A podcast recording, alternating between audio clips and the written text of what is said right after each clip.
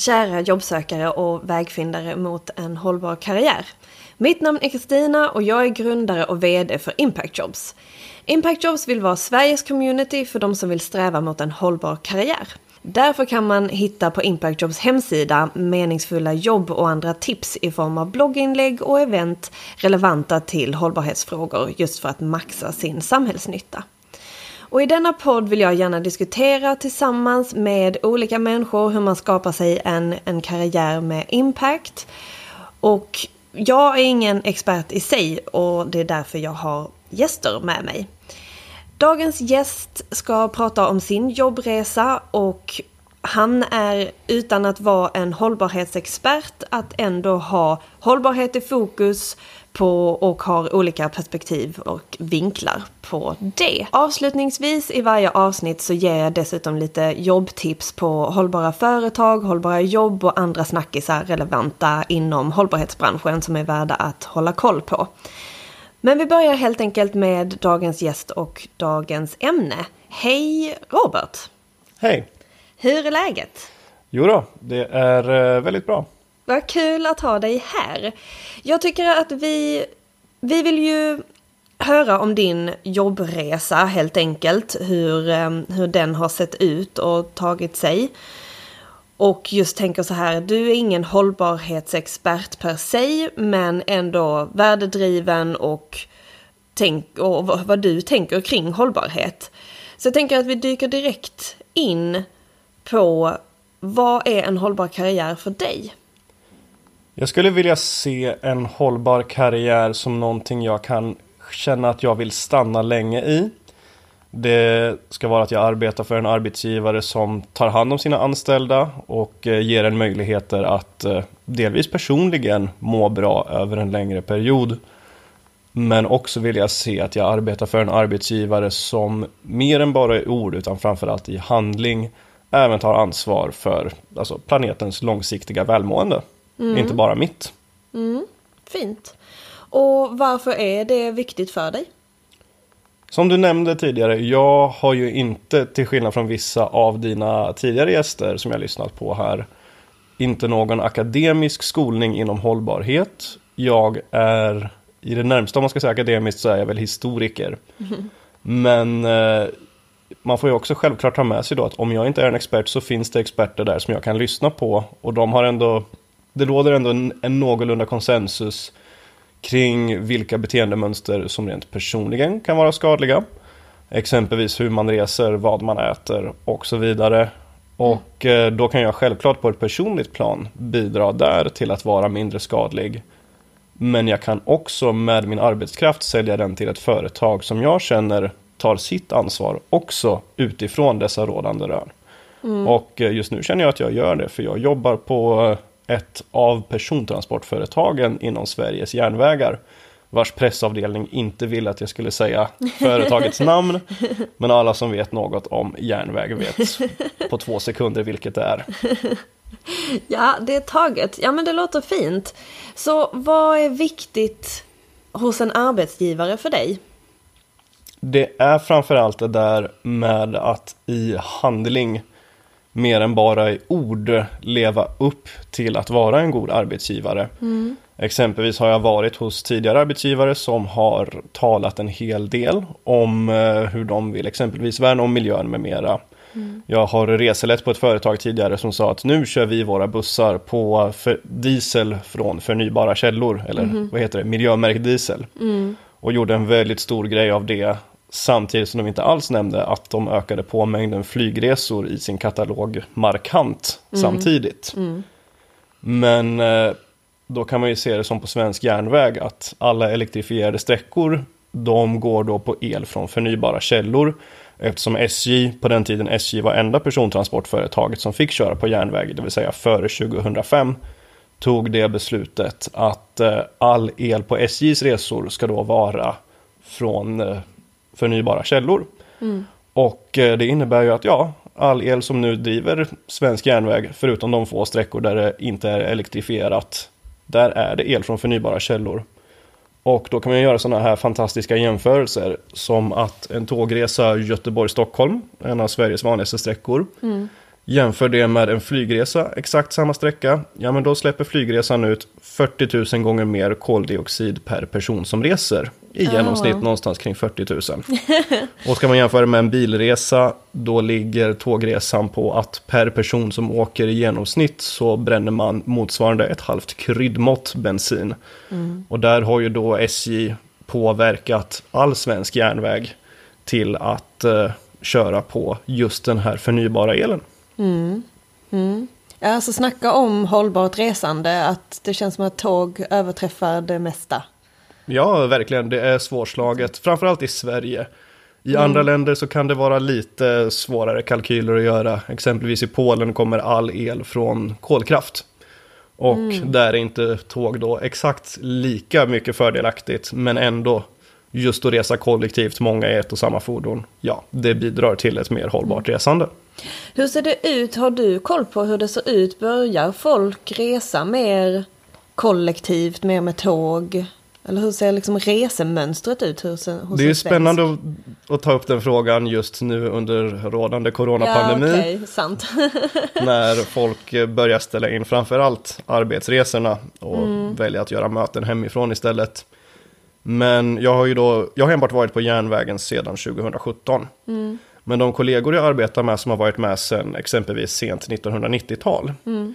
De säger det att den lilla mängden passagerare vi har nu under rådande coronapandemi. Mm. Det motsvarar vad man hade hela tiden när de började jobba på sent 1990-tal, alltså 98-99. Och eh, dessutom kan man se i statistiken att eh, mängden eh, tågresenärer och mängden tåg som går i Sverige har ökat markant. Så exempelvis har vi tre gånger så många passagerare på järnvägen idag som vi hade för 30 år sedan. Om ni då tänker bort att det för tillfället råder en coronapandemi som självklart gör de siffrorna lite skevare. Men precis, men om vi bortser från den, från pandemin och kan man uppskatta ungefär hur stor andel det är som har börjat åka tåg för att de är mer miljömedvetna? Den är svår att säga. Jag vet ju att internt på företaget så pratar vi väldigt mycket om att i de kundundersökningar vi har gjort så har vi sett att det här med miljön är extremt viktigt för våra resenärer. Och själv, själva får vi då läsa på och lära oss om vad kan vi pusha på för att visa vad har vi för utbud i våra bistrovagnar, hur är det mer miljövänligt än andra. Eller exempelvis det, de här siffrorna jag just nämnde, det är sånt jag har pluggat på om eh, hur mycket man sparar på tåg kontra andra färdmedel. Och just sträckan Göteborg-Stockholm är en av Sveriges mest resta, så att då får vi de siffrorna hårt Precis. inpräntade i oss där. Ja. ja men kul och jag menar det känns ju också som, vi pratade ju om den, bo, eh, den gruppen tågsemester när den startade. När var det den startade? Jag tror den började väl explodera rätt mycket kring 2017 tidigt, om jag Ja. minns rätt. Ja. Och det var ju samtidigt som flygskam blev ett allmänt känt begrepp. Ett begrepp som Sverige faktiskt exporterade mer Mm. Just eller det. mindre till grannländerna. Just det. Och eh, det har ju jag ändå kunnat se rätt mycket följder av. Att eh, exempelvis jag bor ju då och arbetar med bas i Karlstad. Och en av våra regionaltågsträckor som vanligtvis kanske inte är sådär jättesexig.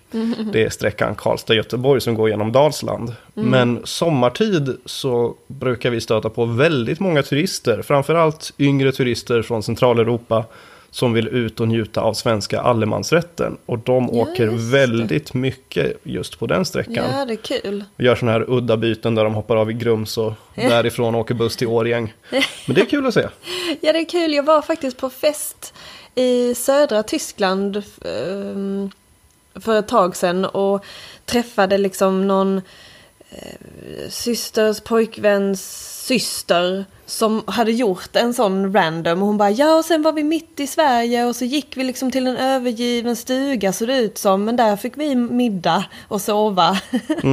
och liksom verkligen så här sjukt random. Ja, och vissa ställen kan ju jag se runt om i Värmland och Dalsland att eh, de har ju specifierat sig en bit eh, just på specifika typer av turister.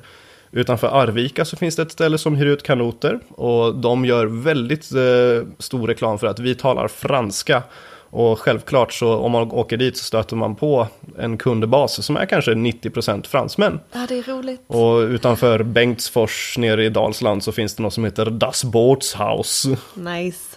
Så då är det självklart många tyskar som tar sig dit. Ja, nej precis.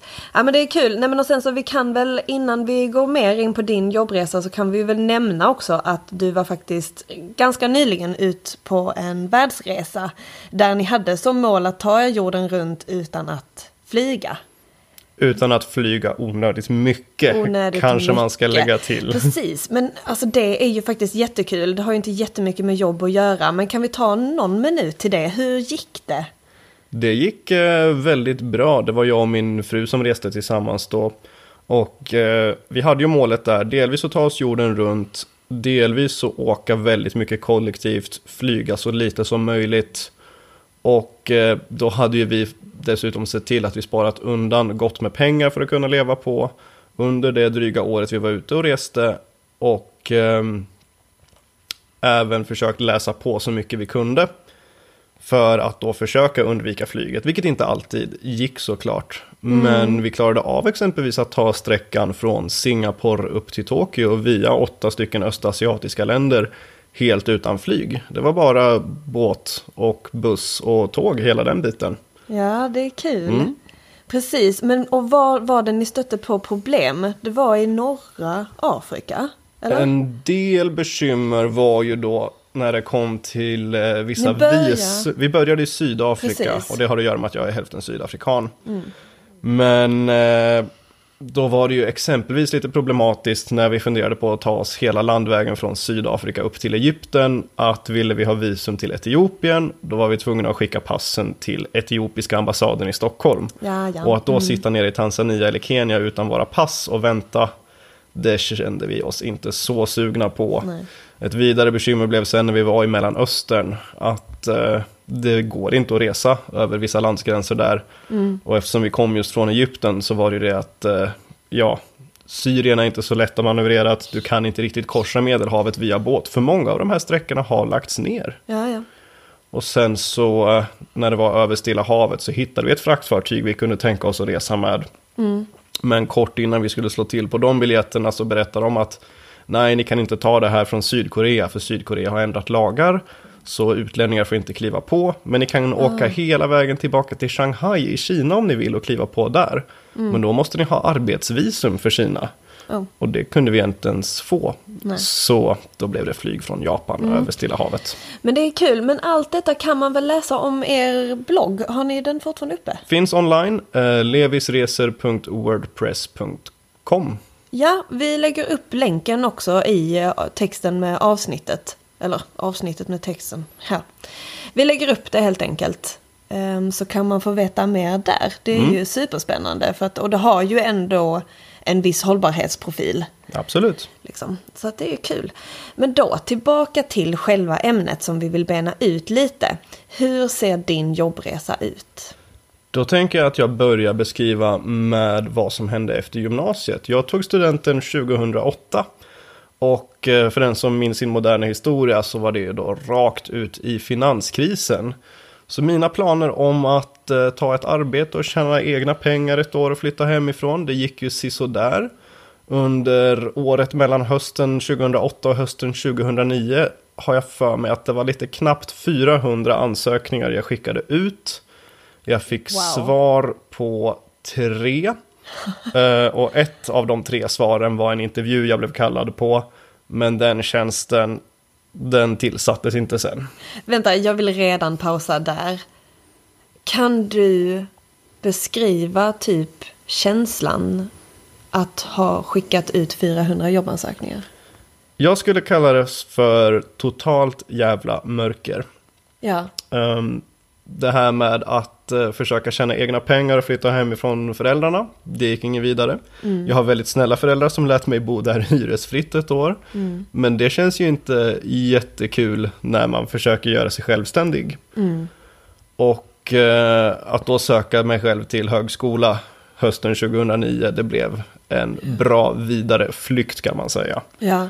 Nej men för att jag kan verkligen känna mig igen i det att man, att man är nyexaminerad och man har en sån här, man har så höga förväntningar på livets näst, nästa steg. Och man är så taggad att få börja jobba och man är egentligen inte särskilt kräsen utan jag i alla fall tänkte så, ja men om jag bara kan få foten in så kan jag jobba mig uppåt eller jobba mig mer med vad jag vill och så vidare. Jag var inte, jag var nog kräsen på vilket företag det var. Alltså när jag var nyexaminerad i och för sig från min masterutbildning, men jag menar inte som student när jag var student. Men alltså bam! Mm. Och så kommer verkligheten och ger dig en käftsmäll. Ja, den var rätt tung. Och det, alltså bara det här att jag sökte ju arbeten som, alltså någon som står och skiva grönsaker på Subway. Ja. Som man kan göra som 19-åring mm. och fick inte ens ett svar på det. Nej. Jag gjorde faktiskt ett jobb dock. Mm. Kommer jag på nu. Ett två dagars jobb på Mediamarkt utanför Västerås. Mm. Där jag utklädd till Duracellkaninen gick och delade ut små souvenirer till barn. Eller souvenirer är kanske fel ord, men nyckelringar då. Oh, ja men Sean Spicer började som påskhare i Vita huset. Jaha, var det var det, det första han gjorde? Ja, det var det första okay. han gjorde. Visst, visst. Det blir jättebra, jag tänker att det också blir jättebra inledning på ditt TED-talk när du är rich and famous. Ja, just det. Den... Så ska man ju alltid börja liksom där det var kämpigt och sånt och sen så bara, men nu, now I've made it. Den, den dagen, ja. Precis. Hur som helst, okej, okay, så då gick du till vidareutbildning? Helt ja, jag läste vidare vid eh, Lunds universitet och ehm, jag gick därifrån eh, senare med en examen i historia och jag är väl medveten om att det inte är det mest lukrativa fältet och det var ingenting jag riktigt tänkte på var viktigt för mig då. Hej, jag har en kandidat i arkeologi, jag ja, är med dig. precis. Humanister of the world unite. Men eh, jag kände att det gjorde mig till en bättre människa att eh, läsa det och det var någonting som verkligen intresserade mig. Och eh, när jag väl skulle börja söka jobb sen så jag hittade ju faktiskt en ansökan som jag kände i Karlstad som då hade blivit min nya hemort. Mm. Att eh, här finns ju något som jag är klippt och skuren för. Mm. Jag läste annonsen till det här eh, museitjänsten och det mm. var okej, okay, de söker någon som har erfarenhet från det här, lite chefserfarenhet. Jo, men då hade jag suttit som motsvarande vd för min studentnation i Lund under ett års tid. Mm. Du ska vara duktig på att ta hand om turister. Pang, jag talar fem språk, inga konstigheter. Du ska ha ett genuint intresse för den typen av historia vi presenterar här. Ja, där har vi min C och D-uppsats. Varsågoda och ta en titt på dem. Mm. Och svaret kom sen att eh, vi har valt att gå vidare med andra sökanden. Oh, wow. Och då tänker man, men det var ju mig ni hade beskrivit i annonsen. Ja. Och antagligen, för då har jag ändå lärt känna folk som arbetar just inom Karlstads museer. Antagligen var det något i stil att företaget var ju tvungna att lägga ut en ansökan. Men vi visste redan att, ja, säg Göran skulle få tjänsten. Eller hur? Och hur många sådana tjänster tror du att du har sökt? Ett gäng. Och, så här i efterhand så lär man sig att ja. det är nog en hel del sånt som ligger uppe där företaget i sig redan vet. Mm. Vem ska vi ha in? Och så är det ju. Och jag blir helt tokig för att jag kan bara känna så att det är det är förnedrande att söka de tjänsterna. Att jag förstår varför det är, men alltså fy vad det är att leka med jobbsökares känslor och förväntningar. Mm. Alltså fruktansvärt, men sen har vi det på andra sidan också. Jag har hört alldeles för många gånger. Där det var, ja och sen så skulle jag ju få den här tjänsten men de var tvungen och de var tvungna att offentliggöra den. Och sen hittade de någon ännu bättre så jag fick inte fortsätta på jobbet. Klassiker. Och det är också så här, uff, det är tungt. Ja. Verkligen. Ja, verkligen. Nej men vad kul, jag känner, alltså det är kul också att du har pluggat historia för att jag pluggade ju arkeologi och jag tror att jag, jag hade verkligen ett genuint intresse av det visste kanske inte vad jag ville bli när jag blev stor. Men jag hade verkligen någon sån... Det kanske var naivt av mig att tänka att... Ja men att plugga ett specifikt ämne är så mycket större när man väl får jobb. För att det handlar också om att man, att man liksom kan hantera att gå en vidare utbildning, att man är allmänbildad kanske, att man kan lära sig nya saker, analysera och så vidare. Att det inte behöver vara liksom specifikt på det ämnet i sig. Men nu när jag tänker tillbaka så tänker jag så, oj, man kanske skulle pluggat ekonomi eller någonting. Det är alltid väldigt enkelt att vara efterklok. Visst är det det, Men- herregud. Jag ångrar inte en sekund att jag läste historia. Nej, det Och, passar eh, dig. Jag har fått nyttja det en del också och får faktiskt nyttja det idag också. Även som tågvärd. Ja, Bara för fint. att det är ju service, hålla folk på gott humör. Och då kan man dra en anekdot. Ja men du, vi passerar, vad vet jag, Trollhättan nu. Mhm. Vet du att Frank Andersson kommer härifrån? Eller något i den stilen. Det är inte så mycket historia kanske, men som trivia. Ja. Men i alla fall, eh, jag kan ju säga vad som hände sen Ja. när jag hade börjat söka tjänster inom just gebitet historia. Det blev att jag behöver ett jobb. Mm. Och eh, till slut så lyckades jag fastna som säljare för ett företag som säljer hemlarm. Och som så många andra svenskar har gjort så var ju det här jobbet i Oslo. Mm. Och jag bodde då i Karlstad så det blev veckopendling där jag måndag till fredag var i Norge och eh, helgerna i Karlstad. Vad var den avgörande faktorn där att du bestämde dig för att ta det jobbet? Den avgörande faktorn var att efter intervjun så ställer sig han som har genomfört intervjun upp och säger när kan du börja? Och Okej. den typen av välkomnande var första gången någonsin jag hade stött på. Bara där och då kände han att det intryck han fått av mig var bra. Så pass bra att han säger vi går och skriver på papper nu och du börjar på måndag. Det Men det var- hade ju inte någonting med historia att göra eller liksom vad du ville bli när du blev stor. Hur tänkte du där? Jag hade inga pengar i plånboken. Nej. Så enkelt var det. Och jag kan ju säga att den som blev absolut gladast, eller den entitet som blev gladast av mitt arbete i Norge, det var min plånbok. För att eh, jag är ganska duktig snackpåse. Jag, jag sålde en hel del hemlarmsystem och var bra på det. Och eh, alltså jag kunde tjäna uppemot 45 000 norska på en månad. Och trivdes inte alls. Nej. Det var inte alls ett roligt jobb. Det Vad blev, var det som skavde? det var en hel del, delvis det att man ibland kände att här lurar jag på folk någonting de inte behöver. Ibland så stötte man på eh, kunder som kunde vara så grovt osympatiska och rasistiska på ett sätt som verkligen fick då skava djupt i mig och då ska jag ändå spela med i deras eh, tankar om att eh, ja men nu ska det öppna flyktingförläggning på orten så jag måste skydda mina saker med ett larm. Och min inre tanke då var okej jag ska ta den här jäkeln på alla pengar de har. Mm, Då kunde jag sälja det stort. Men eh, samtidigt också företaget i sig. Det fanns en kultur. Det var nästan bara karar som jobbade på det företaget. Det fanns en kultur av att lite grann hugga varandra i ryggen för att sno varandras sälj. Wow. Jag fick två stycken sälj stulna av mina chefer.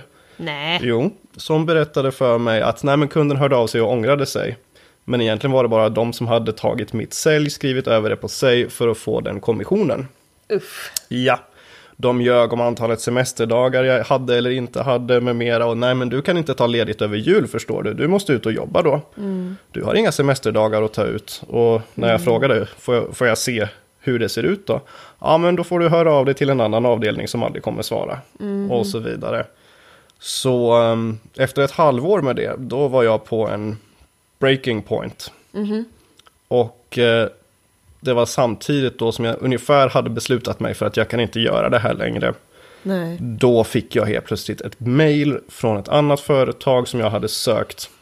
Tio månader tidigare hade jag sökt en reseledartjänst. Och då hade de sagt, du är väldigt intressant, du har läst historia, du talar flera språk. Du skulle nog kunna göra dig väldigt bra som reseledare, men tyvärr har du precis missat årets intagning. Ja, kan man då- inte mejlat dig innan det det då? Ja. Tycker man. Ja, det var ju jag som skickade ansökan året innan lite, Ja, på, lite på måfå. Okej. Kände till företaget och sa att jag skulle nog passa här och de höll med. Men jag var sent ute 2015. Men inför intagningen 2016 hade då personalansvarige på det företaget kommit ihåg mig och mer eller mindre headhuntat mig. Och den känslan också att ja men du har sökt det här förr. Du har de kvaliteterna. Och jag högg på det direkt. Lämna Oslo, börja jobba för det här företaget som är eh, baserat i Sydsverige. Och eh, då fick jag helt plötsligt en chans att eh, nyttja mina kunskaper inom historia, kultur, språk, internationell kokkonst med mera. Och verkligen känna att det här är ju någonting jag kan och är bra på. Mm, Passar ju dina egenskaper, erfarenheter, det du kan, det du vill. Ja. Exakt, och kom hem med nöjda gäster från Ja, mina kul. resor framför allt. Ja. Och just i det trivdes jag väldigt mycket när man väl var ute och reste. Och ehm, det hade jag nog kunnat tänka mig att fortsätta med om det inte vore för hur mycket det slet på alltså livet där hemma vid. ja, det blir så. För jag har ändå en fru jag vill umgås med. Ja. Och är man ute och reser väldigt ofta då blir det slitigt att inte vara hemma. Och eh, när jag väl var hemma så satt jag och förberedde nästa resa. Och det arbetet får man inte betalt för, så det är en del obetalt. Och eh, när man är ute får man betalt på en dagsbasis. Men dagarna man jobbar blir lätt 15 timmar långa varje Ja. dag. Och eh, jag räknade ut efter år 2017 då hade jag lagt 204 nätter på hotell under det året. Oh wow. Så majoriteten av det året sov jag inte i min egen säng bredvid min fru. Och eh, där kände jag att nu måste det till en förändring. Och det var där jag hittade jobbet som tågvärd. Ja men fint, alltså för då fick du ju ändå den erfarenheten att kunna utnyttja dina språk och service och, ja men service har du ju fortfarande och språk måste du ju fortfarande ha i och för sig. Ja, absolut. Jag fick snacka spanska på tåg veckan. Ja, Jättetrevligt. snyggt. Precis. Ja men precis. Så att då helt enkelt då bytte du jobb Mm. Och ehm, till det du är idag. ja, och då kan vi säga lite med den här hållbarhetsvinkeln att jag är på ett företag som verkligen tar sitt ansvar nu. Kul. Och eh, jag är väl så pass mycket på golvet man kan vara där. Och trivs fantastiskt väl med att göra det jag gör. För att även på den nivån så kan jag hjälpa till att bidra till en positiv upplevelse. Som förhoppningsvis gör att kunderna väljer oss igen. Och det är olika från kund till kund. Vissa är ju redan helt sålda på konceptet. Vissa behöver extremt mycket övertygande. Jag förstår det. Och sen andra kanske reser med tåg i Sverige för första gången någonsin. Men kan jag då bidra med en positiv upplevelse till någon som är lite nervös, kanske inte vet vart man ska gå när man byter tåg i Hallsberg eller Katrineholm. Och jag kan säga, nej men in i stationshuset, vänster, ner för trappan, vänster, vänster och så vidare. Och där har du ditt tåg vidare till Malmö. Och göra det med ett leende, då kommer de förhoppningsvis tillbaka. Och- Absolut. Och de, men jag tänker så här, alla de lyssnare som sitter nu och tänker så, ja, ja, tåg i all, i all ära, men de är ju alltid försenade. Det är de ju inte. Tågen har ju, alltså, och här kommer jag låta lite torr, men tåg, och li, kanske nästan lite defensiv också, men tågen har bättre punktlighetsratio än vad flygen har. Så eh, exempelvis på järnvägen räknar man ett tåg som försenat om det kommer fram mer än fem minuter efter utsatt ankomsttid. Och eh, i genomsnitt så brukar våra tåg i Sverige komma i tid 91% av gångerna. Eh, 95% på medeldistanssträckor och 88-89% på långdistans. Och eh, flygen tror jag har 15 minuter som sin, eh, sitt fönster att komma i tid inom. Medan flygen i Sverige kommer i tid, inrikesflygen då 66% av gångerna. Men hur är det, så, varför har alla, eller alla, men många har väl en bild om så, ja, jag hade tagit tåg mer, men om de inte var så försenade. Varför har man den upplevelsen när tåg är försenade? Det blir så extremt subjektivt också. Vi har ju de som åker med oss varje vecka och vet Ja. med sig att om vi kommer 15 minuter sent fram så är det verkligen undantaget. Men sen har jag också haft kunder på som har kommit och sökt upp mig väldigt noggrant för att säga att jag har inte tagit tåget på fem år före idag. Och ju, det här är skälet varför. För just den dagen kanske vi fick ett signalfel och blev stående två timmar i Gnesta. Och så förklarar de att jag kommer minsann alltid resa med flyget framöver. Just att de söker upp mig för att specifikt säga det. Då kan jag komma dragandes med min statistik och mina upplevelser som någon som åker dagligen med tåg. Men det kommer inte spela någon roll just i Nej. det fallet. För den Nej. subjektiva upplevelsen går inte att rucka på. Nej. En släkting till mig säger att nej men tågen är alltid sena och det vet hon. För hon åkte tåg senast 2004 och det blev väldigt sent. Ja, precis. Men du menar på att det är de faktiskt inte alls det. Det är inte så Nej. farligt som man tror. Utan om man då kanske har varit med om massa tåg som har varit försenade så har man snarare kanske haft otur. Mer eller mindre ja. Och eh, den övergripande statistiken står att finna på Trafikverkets väldigt snåriga hemsida. Men den finns där. Ja, men titta, den kan vi också länka till. Kan man titta där helt enkelt. Trafikverket.se. Snyggt. Ja, men kul. Um, snygg resa och kul eh, reflektioner. Jag kan väl också bara nämna en liten snabb sak om järnvägen där. Att eh, till skillnad från de två tidigare företagen som jag var på så finns det just på järnvägen en väldigt bra kultur av att ta hand om de som jobbar där. Delvis så har man ju faktumet att järnvägen i så lång tid var i statlig regi. Det finns också så extremt starka fackliga rörelser. Exempelvis på mitt företag så är 99% av de anställda Oj. med i en av de tre fackföreningar som representerar oss. Och eh, det gör att helt plötsligt så arbetar jag nu för ett företag som betalar ATP och jag får friskvårdsbidrag. Och eh, det är bra traktamenten med mera, med mera. Och kollektivavtalen skyddar väldigt starkt. Man vet plötsligt vad man får. Alltså Ja. det kan jag känna, det måste vara sån himla trygghet till skillnad då från, från jobbet i Norge där de kan du då så, nej, vara väldigt otydliga och ändra reglerna och sånt. Här är ju spelreglerna utsatta. Exakt. Och på den arbetsplatsen i Oslo så var 0% av oss som jobbade på golvet så att säga Ja. fackanslutna. Ja. Mm. Ja, kul. Ja, ja, men superbra input, verkligen. Ehm, jag tänker, vad önskar du att du hade vetat innan du började söka jobb? Jag tror att jag hade velat redan efter genomförd grundskole och gymnasieutbildning ha haft en mer gedigen förståelse för hur arbetsmarknaden fungerar. Alltså, man kanske hade något samtal på högstadiet och ett eller två till på gymnasiet med någon studie och yrkesvägledare. I tio minuter. Ungefär. Och eh, alltså, no offense mot tonåringar. Jag var sån själv och jag var dum i huvudet. Inte för att jag fattade det. Men man vet verkligen inte vad det är man frågar efter. Och vad framtiden har att göra. Så istället så tror man ju liksom på klyschor som man får höra. Man får höra klyschor som att kontakter är allt. Eller pound the pavement. Ut och lämna din CV till folk. Så kommer du bara få ett jobb skickat till dig. Och, eller kunskap är makt, läs på så kommer du kunna göra vad som helst. Är Om- inte kunskap makt då? Är makt ett mål i sig? Kan man ju fråga tillbaka då. Visst. Alltså, jag har ju, om man, om man ser det som så, så är jag en högskoleutbildad person som idag talar sex stycken språk och jobbar i service.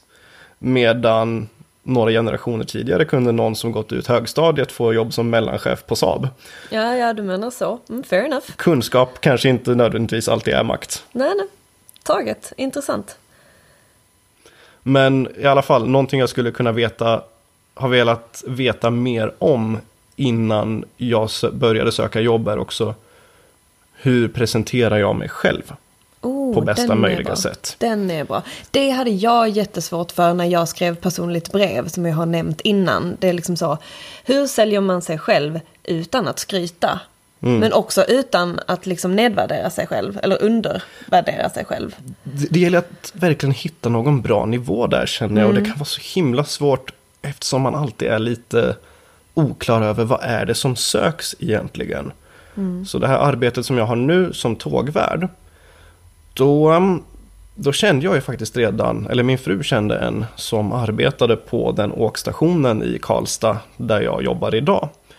Och via den här gemensamma kontakten, jag hörde ju av mig till henne och frågade vad tycker du om mitt CV, mitt personliga brev, hur ser det ut? Och hennes tanke var snarast att eh, det här kanske får dig att se lite överkvalificerad ut. Du kanske inte behöver skriva med att du har den här akademiska erfarenheten, att du talar de här språken, det är kanske lite mycket. Vad var hon sa. Och jag, Fantastiskt. ja, och det kanske berodde på att hon i sig tyckte att eh, nej men folk som har så många högskolepoäng ska inte jobba med det här. Jag har kollegor med fler högskolepoäng än jag idag kan jag säga. Men eh, jag valde att behålla mitt CV så som det såg ut och när jag väl kom i samtal på intervju så valde jag att försöka vinkla det där så positivt som möjligt. Jag talar flera språk. Okej, men visst har vi internationella resenärer ombord. Och hur mycket tror du inte gör för de här två tyskarna som sitter ombord om jag kan ropa ut deras anslutning i Årgäng, eller vad det nu än är. Eller ja, inte Årgäng, de har ingen järnväg. Men eh, ropa ut den på deras språk. Eller som häromdagen när jag snackade lite med en spansk kvinna ombord. Och hon hade lite svårt att hitta sin biljett. Att jag då kan säga, yo, yo tengo todos el información de los boletos en mi celular de trabajo. Ja. Alltså säga, jag har din biljett redan, jag kan se den i min jobbmobil, det är lugnt. Och du sa, och du nämnde ju också en tysk dam som kom med dig med en lapp. Ja, och vet väl inte riktigt hur hon ska ta sig, hur hon ska få tag på biljett och så vidare. Och hon talade ju varken svenska eller engelska och visade ju bara den här lappen. Och jag tror jag såg ett tyskt dubbel-S där i. Och att det fick mig då att tänka, okej, hon talar nog tyska. Ja. Och så fort jag frågar henne på tyska, vill du köpa en biljett hit? Sken hon ju upp Ja. som en sol. Ja. Och då kände jag att det var en ganska bra poäng att pusha på. Att säga det att nej men så här ser det moderna samhället ut. Det hjälper väldigt väl. Personligen känner jag att det hade hjälpt ännu mer om jag hade talat exempelvis eh, arabiska hade varit ett språk som varit väldigt bra att kunna. Det blir nästa, nästa utmaning. Oj, jätte, jättetuff grammatik. Ja, jag, har, jag har en del kollegor som talar arabiska så att Ja, när, när, man, när man får jobba med dem så är det alltid lite mer tacksamt. Ja. Och Google Translate funkar också. Okej. Snyggt. Mycket bra. Var det någonting mer du tänkte på i ditt jobbsök? Jag tror vi har täckt väldigt mycket. Det har väl varit lite av en specifik resa där jag gång efter gång sökt efter något annat. Beroende på vad som har varit min rådande situation. Exempelvis hur jag tog mig och började jobba som säljare i Oslo. Det var för att jag behövde pengar. Ja. Och att jag sen Och så får hamnade... det ju vara ibland. Absolut. Att jag sen hamnade som reseledare för ett företag i Sydsverige. Det berodde ju på att eh, här kan jag få nyttja min egen kompetens. Och att jag idag är tågvärd innebär att jag har börjat hitta vad är det som får mig att känna mig nöjd. Det är ett företag jag absolut kan ställa, sig, ställa mig bakom. Det är eh, ett företag som tar hand om mig och det känns som att de värderar mig som en av deras medarbetare med de förmåner, den lön och dylikt som jag har. Och framförallt den arbetssituationen jag har som tas på allvar. Och jag värderar väldigt högt att kunna komma hem och ha en fritid där jag inte måste ligga ute någon extra natt på hotell mellan uppdrag. Och någonstans just nu känner jag mig extremt nöjd där jag är. Trots att det är ett jobb som är citat på golvet, slutcitat. Jag trivs väldigt väl när jag drar på mig uniformen och åker tåg. Ja, så himla kul och så himla fina avslutande ord. Tycker jag vi rundar av där och tackar dig så himla mycket att du tog tiden att vara med. Jag tackar så mycket för att jag fick vara med och berätta om min lilla resa. Ja, ha det så fint så eh, hörs vi säkert och syns. Absolut. Tack så mycket. Tack! Så, det var dagens ämne med dagens gäst. Vi avrundar lite med att eh, tipsa om ett eh, jobb som ligger ute just nu. Det är från Position Green som finns både i Stockholm och Malmö för tillfället. De är en datadriven plattform skapad för att hjälpa organisationer samla in, hantera, visualisera och rapportera all typ av hållbarhetsdata. De säger att vi hjälper våra användare uppnå enklare, smartare och effektivare hållbarhetsrapportering. En plattform älskad av hundratals företag och organisationer, stora som små. Position, Position Green är i en stor tillväxtfas för tillfället och de har bland annat en ledig tjänst som heter Account Manager. Och de skriver så här om den rollen. I rollen som account manager kommer du in i bolaget i ett tidigt skede där det kommer att finnas stora utvecklingsmöjligheter. Vi arbetar teambaserat och du kommer få utgöra en viktig del i att fortsätta utveckla vårt bolag och få in fler kunder.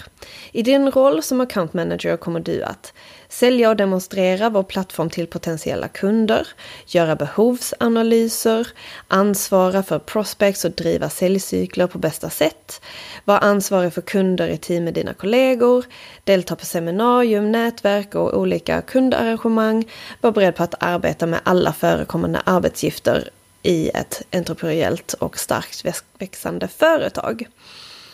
Det tycker jag låter jätteintressant och eh, riktigt spännande. Så passar det dig eller låter det intressant så gå in på positiongreen.se. Jag kommer även länka till detta.